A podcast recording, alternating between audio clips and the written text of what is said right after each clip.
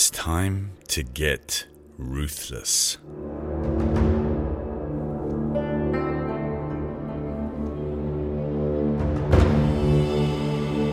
The training world is full of technical editing courses that don't teach the high end creativity that viewers expect. Inside the Edit was created specifically to teach you every single creative skill you'll ever need to mesmerize your audience.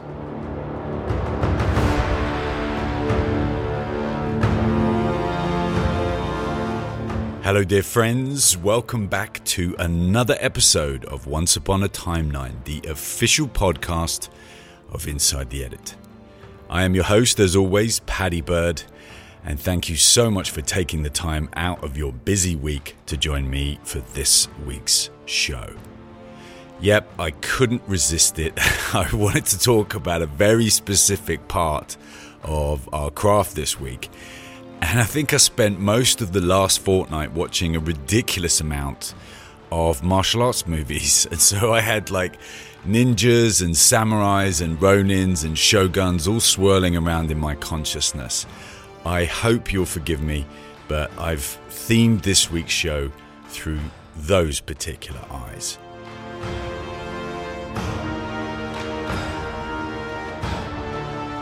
So, what have we got coming up on today's show? Well, it's a creative discussion that I think you're going to find pretty intriguing. I certainly do. Let's set the stage for this week's quest.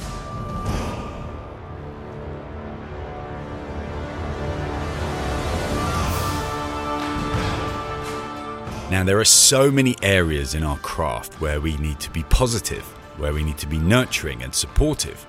But, believe it or not, there is a substantial part of our art form where we actually have to be as ruthless and unsentimental as a medieval martial arts warrior, and that is when we're subtracting on our timeline.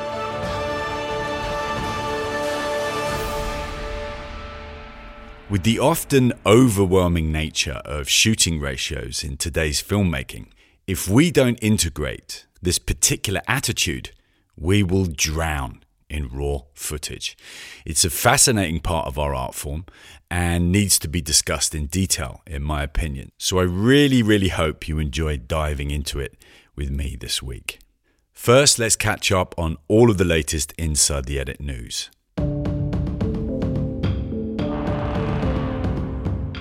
You can now book your place on this month's bootcamp over at InsideTheEdit.com. For a whole half day, we're going to take apart the magic of montage editing. This is an incredibly powerful area of our craft, and make no mistake, if you don't master this particular skill, you are an incomplete editor. I'll tell you a bit more about what we're going to cover in the bootcamp after this week's creative discussion come and join me for four hours of training on Saturday, the 29th of May, for an in depth study on montage editing, which you will not find anywhere else. Now, this next thing is something I've been looking forward to for quite a while, and I'm really excited to announce that we are going to be running our first ever summer school. If you want to go into complete creative overdrive and see your abilities shoot through the roof, then this is the place for you. The whole week is going to be absolutely stacked. We're going to be doing live cutting, creative masterclasses, sequence analysis, group feedback sessions, as well as private one to ones with me in order to assess your work. It's going to be absolutely epic. But because of the personal and very intimate nature of the course, we can only have a very small team of editors studying with us. And so it's going to be a closed group for filmmakers who love intensity, feedback, and real creative depth. I'm really excited about this new course, and I'll have more to share with you on this very soon.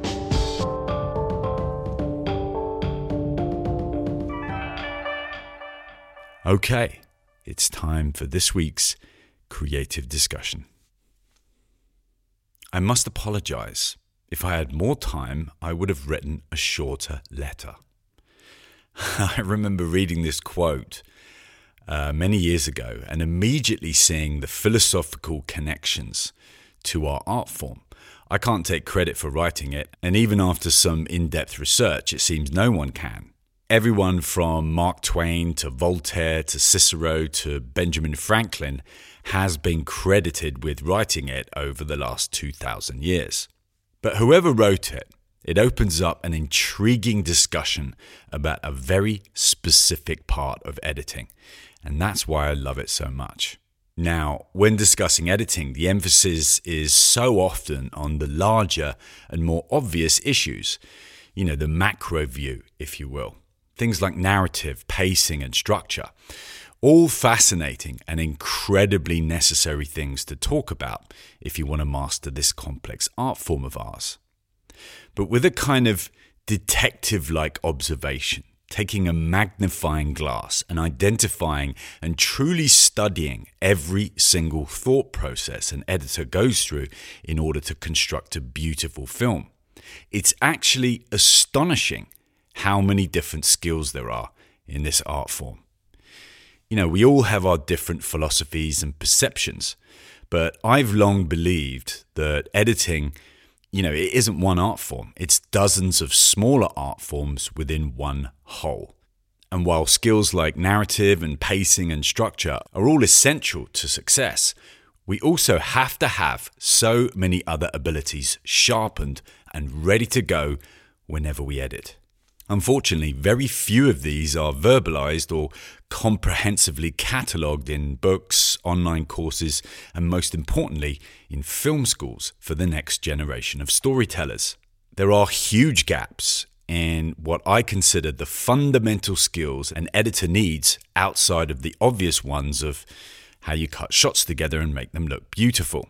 And one that I want to talk about with you is the ruthless pragmatism of subtraction. I remember my early days of editing. You know, I used to get really nervous and anxious whenever I walked into a new job. As a young freelancer who was constantly moving from project to project, edit suite to edit suite, and edit facility to edit facility, I was obviously nervous about a great many things. Was this going to be the job that was too difficult for me? Would I get fired for incompetency? You know, all things like that, really natural concerns for any young editor. But a very consistent fear I had was around the amount of footage I was given and the deadline I had to complete the project. These two massive factors created a real sense of dread every time and really hung over my head like a noose at the gallows. I would juggle these two around in my mind until I'd exhausted myself with how to solve these seemingly intractable issues. Clients wanted it fast, cheap, and high quality, no matter what the state of the raw footage was. And therein lies the problem. Like any fairly competent analytical person, I'd look for patterns and consistency in order to craft a, a kind of repeatable workflow that could work on any type of project. The problem was was that no two jobs were ever the same. There was always a massive variable in the amount of footage, the style of the footage, and the quality of the footage. But like many editors, I've been lucky enough to work with some incredibly talented directors, producers, and cinematographers. But also, like many of my peers, I've also worked with some people who couldn't direct traffic, which is kind of a delicate situation to to, you know, to be in.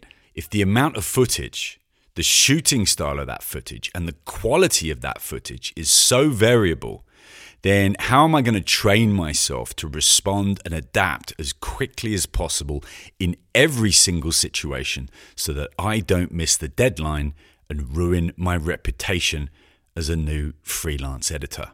This same prolonged question occupied a very large percentage of my mind for quite some time at the start of my career. Now, I think it's worth mentioning what was going on in the industry around that time that kind of shaped my thinking. It was the late 90s, early noughties. Avid was everywhere, and the digital explosion was in full swing. We had digital tape formats like Digibeta and a seemingly endless ability to shoot more and more. Of course, like any technological breakthrough, there were huge upsides to all of this. The quality and variation of shows went up because many of the shooting costs went down. We could shoot again and again and again, which was brilliant for the cutting room. But as is so often the case with us human beings, we, we often ignore the downsides of any new technological breakthrough. I remember very early on in my career noticing the different methodologies between directors I had worked with. As a freelancer, you know, as I said, I was lucky enough to work with hundreds of directors and producers um, over the course of my career.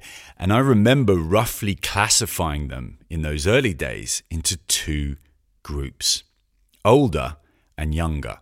Or to put it more distinctively, those who'd come from film and those who were born with digital. Now, why does this matter? Well, what seemed to be more apparent to me was that the older directors and producers who'd come from the days of film where, you know, as soon as you started shooting, you were incurring huge monetary costs.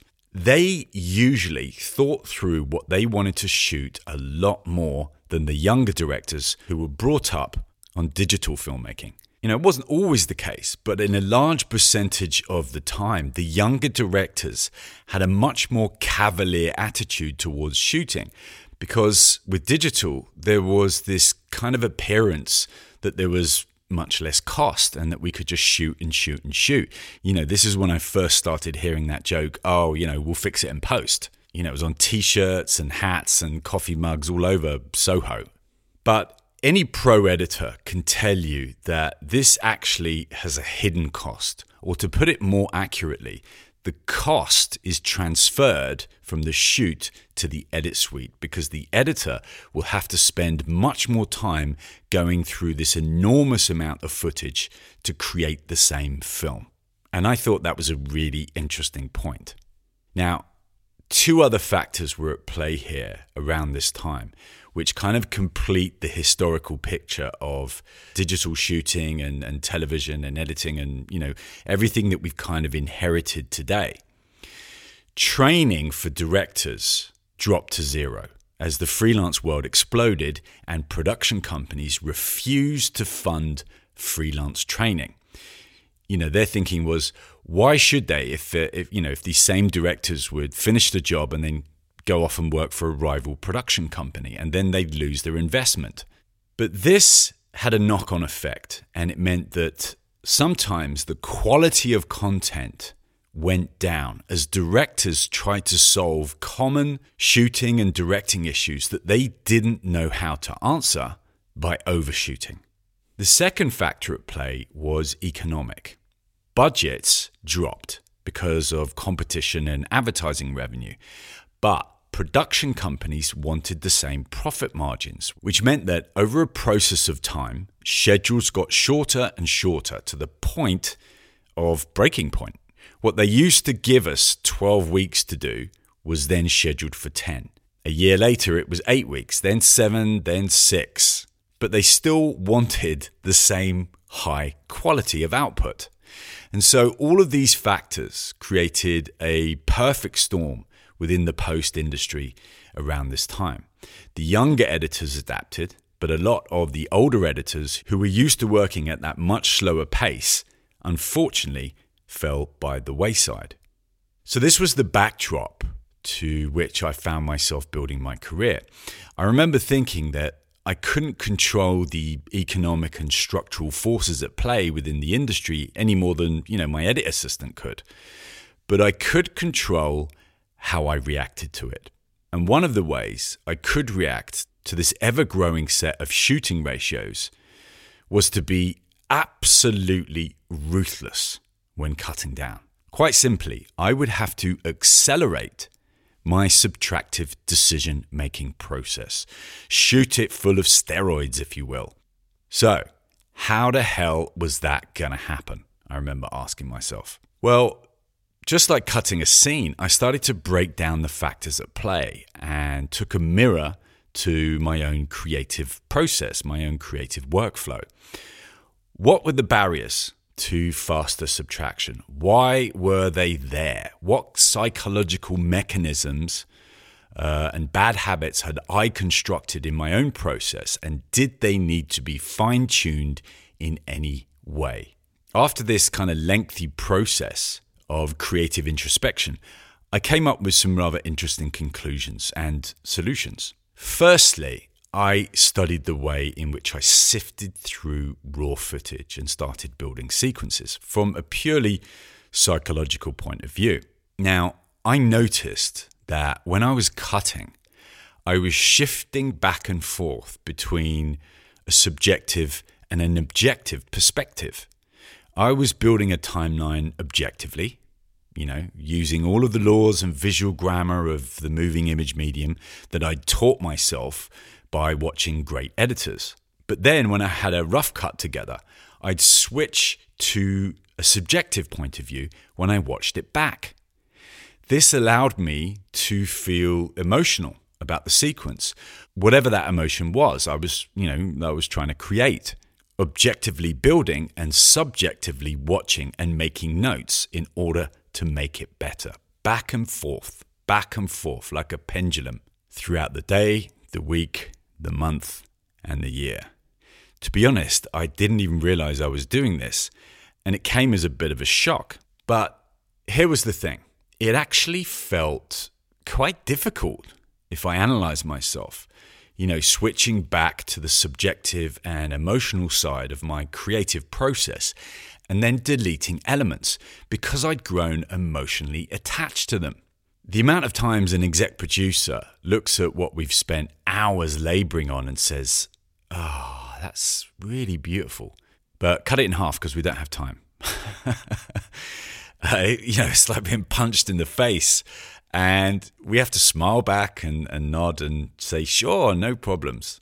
And I thought this was really interesting because I, I, kind of found that there was a sentimental attachment to content that often delayed me moving forward as quickly as the schedule required. And this was a really interesting internal insight.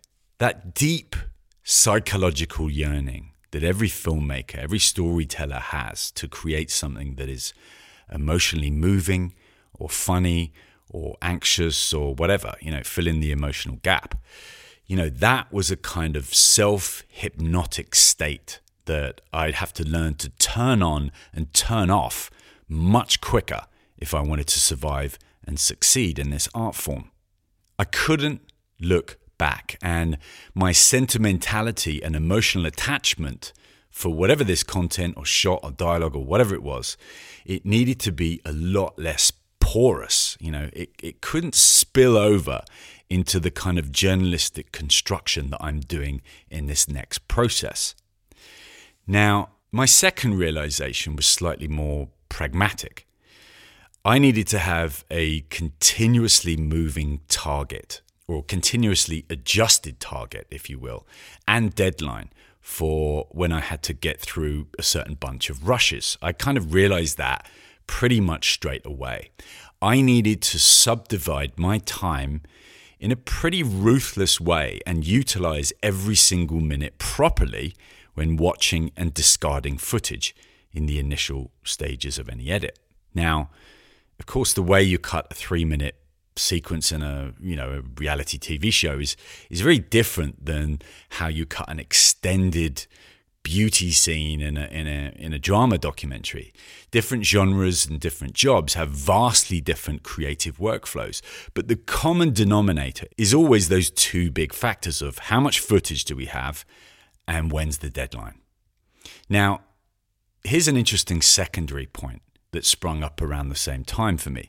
From a training perspective, which I was constantly doing at the time, I was training myself again and again and again you know, you never really feel the squeeze of this real life situation until you're in it, until you have some kind of accountability attached to it. You know, it's really interesting from a psychological perspective to watch yourself perform, you know, those few percentage points higher in stressful situations. You know, when you've got real real life but self imposed deadlines, or as traders in the financial markets call it, skin in the game.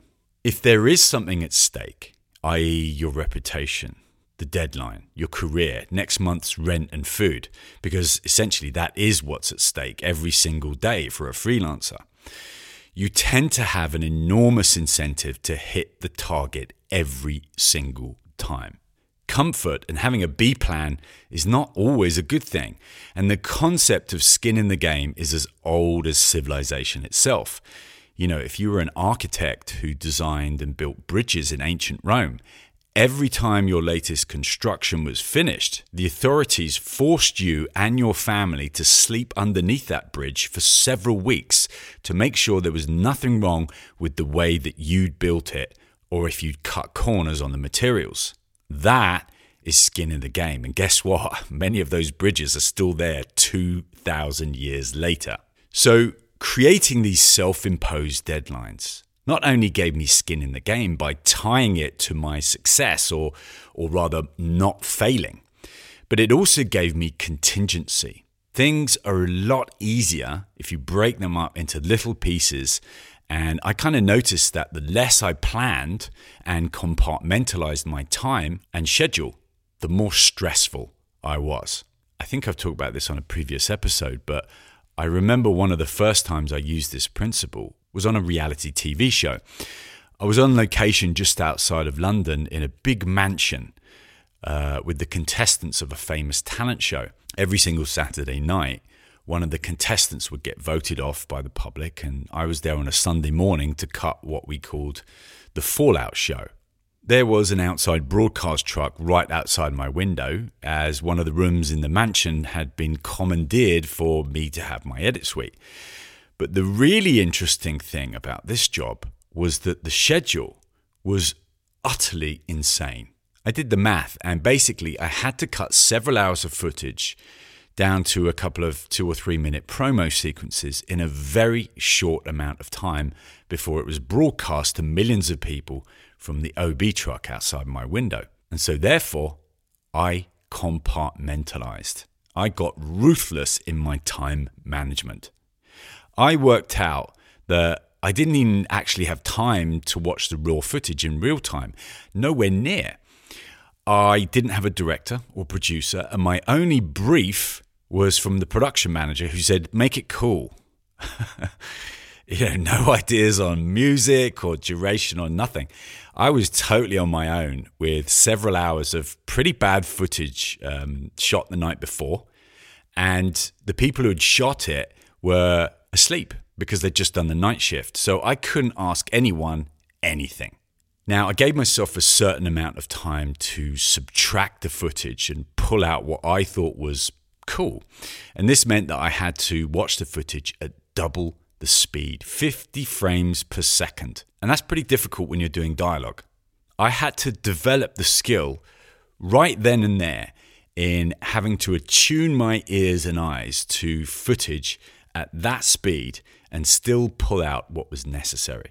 It was stressful, yeah, of course it was. But because I'd had that self imposed deadline, I knew that this was the reality of the situation and I could not make it any better. The knock on effect of that was that my stress levels probably went down by about 50%.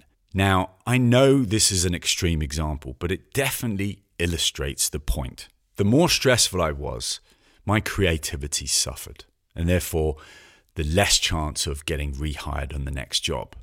That intricate chain of success, creativity, stress, achievement, and panic, you know, like domino theory, they all had a knock on effect with each other. They were all interdependent. The key question was which one did I want as a major part of my working life?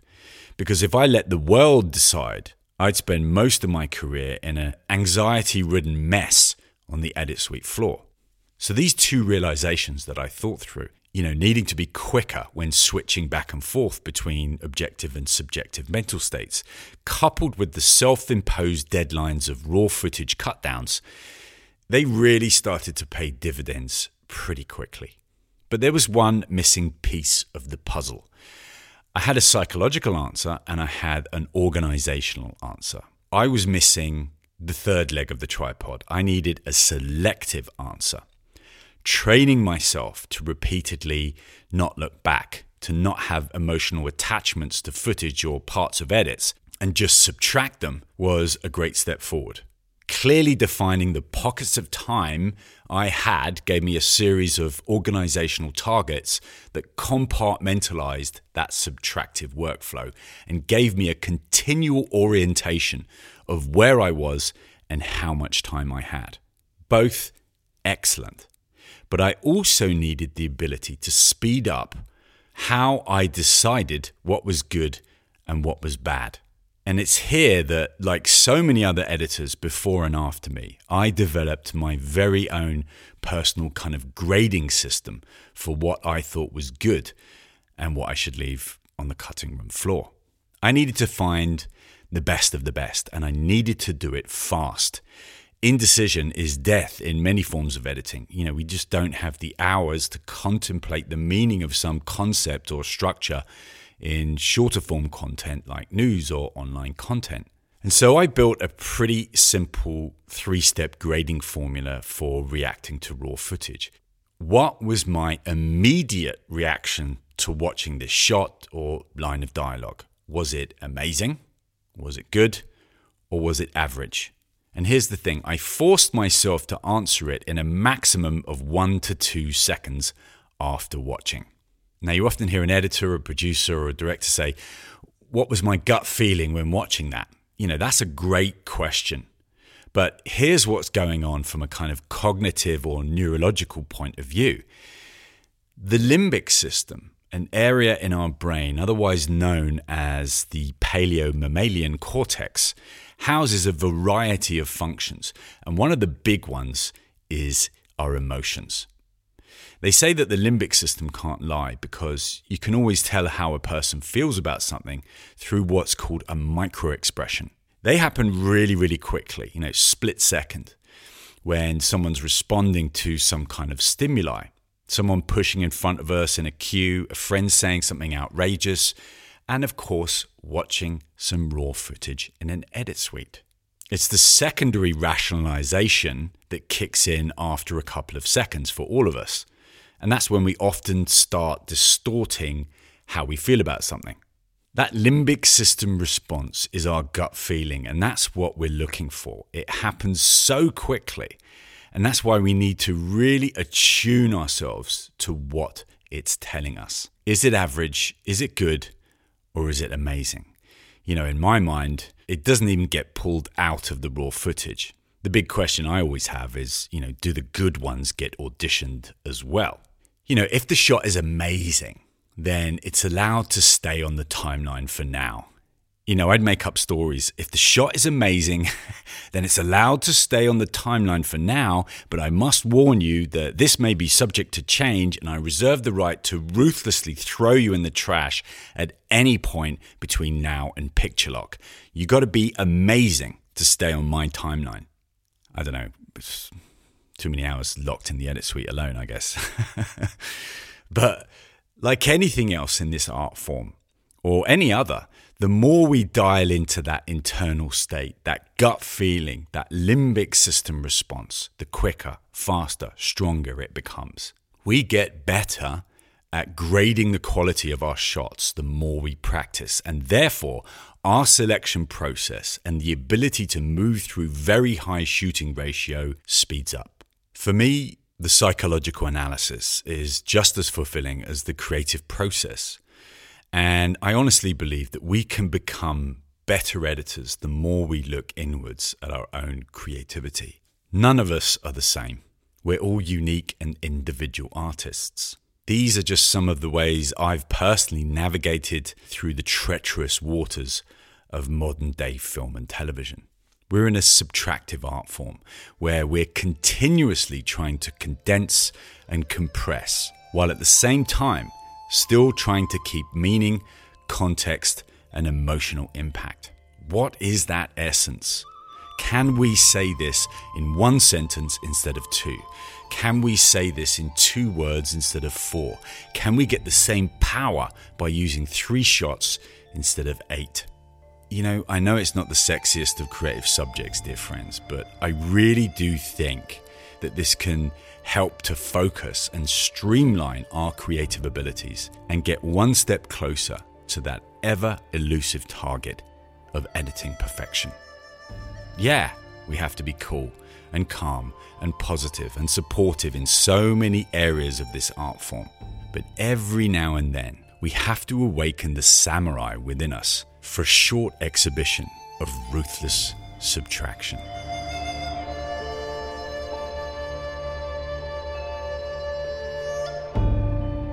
I really hope you've enjoyed this week's creative discussion, dear friends. And more than anything else, I hope it starts to pay creative dividends for you. Try it out and let me know how you get on. I'd love to hear from you.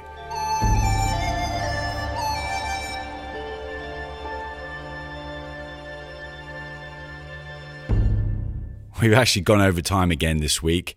Sorry about that. You know, I really thought this subject warranted some deeper discussion, and so we won't be having our usual Ask Paddy Q&A. But of course, don't let that stop you from emailing any creative questions you have to the usual address, podcast at insidetheedit.com, and we'll get them on a future show. Booking is now open for this month's live bootcamp webinar over at InsideTheEdit.com. On Saturday, the 29th of May, we are going to be studying, dissecting, scrutinizing in enormous detail the magic of montage editing. I am going to completely demystify all of the high end techniques and thought processes you need to know in this particular part of our art form. There is so much to cover. How to abbreviate time and action, how to tell visual stories through compression, how to choose the perfect music track for your montage, and tons of other high end techniques not taught in film schools, training centers, or any other online courses. Book your front row seat right now for just £99 over at InsideTheEdit.com.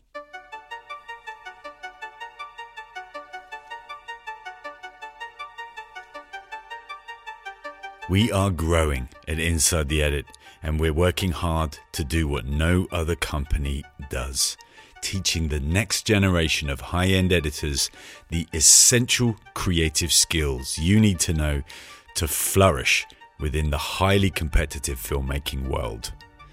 If you're sick of software training or the same outdated editing theory they've been regurgitating in film schools for the past 40 years, Come and join pro editors from many of the world's biggest broadcasters, production companies, and studios, as well as thousands of filmmakers around the world who've joined our training community.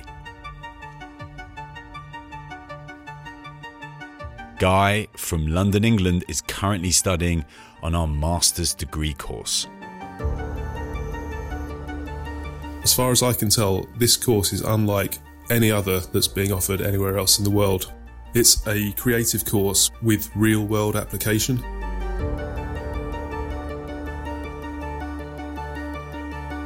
I think, like a, a lot of editors, I'm self taught and I've got lots of short form experience. But what the craft editing MFA course has done is it's helped expand my understanding of longer form broadcast editing uh, and given me confidence to be able to tackle those kinds of projects in the future. One thing I've really enjoyed about the course is that it's given me an opportunity to meet, collaborate, and network with a diverse range of fellow students from around the world. Getting their perspective and seeing their approach to, to problems has been invaluable. I was probably a little bit apprehensive at first before I enrolled, what with it being the first year that this course is being run.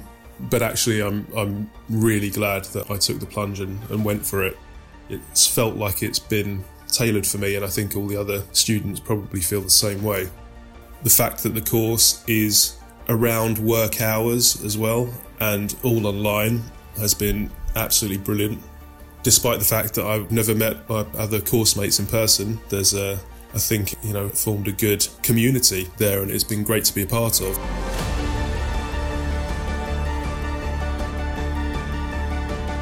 I'm kind of sad that it's uh, just one year, really. I could easily do it for longer.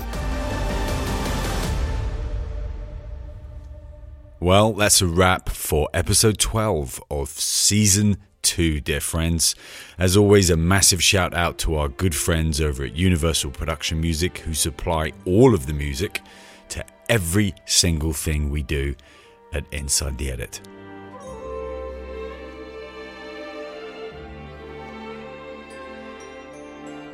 If you like any of these tracks and you think they'd be perfect for something you're cutting right now, as usual, go on over to the podcast page at insidetheedit.com and you'll find all the track names and links so you can license them right away for your current project.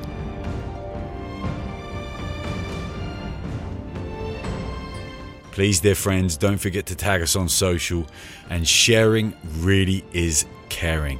If you've got anything out of this show, we'd really appreciate it if you tell your filmmaking friends about Once Upon a Timeline. And if you have a spare 30 seconds, a rate and review on Apple Podcasts is also incredibly appreciated. We want to keep this completely free resource going as long as possible. And so reviews go a long, long way to doing just that.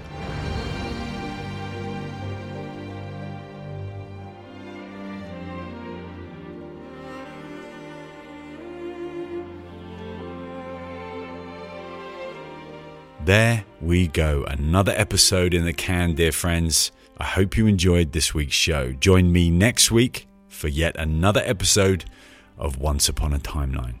In the meantime, stay cool, stay safe, and stay cutting.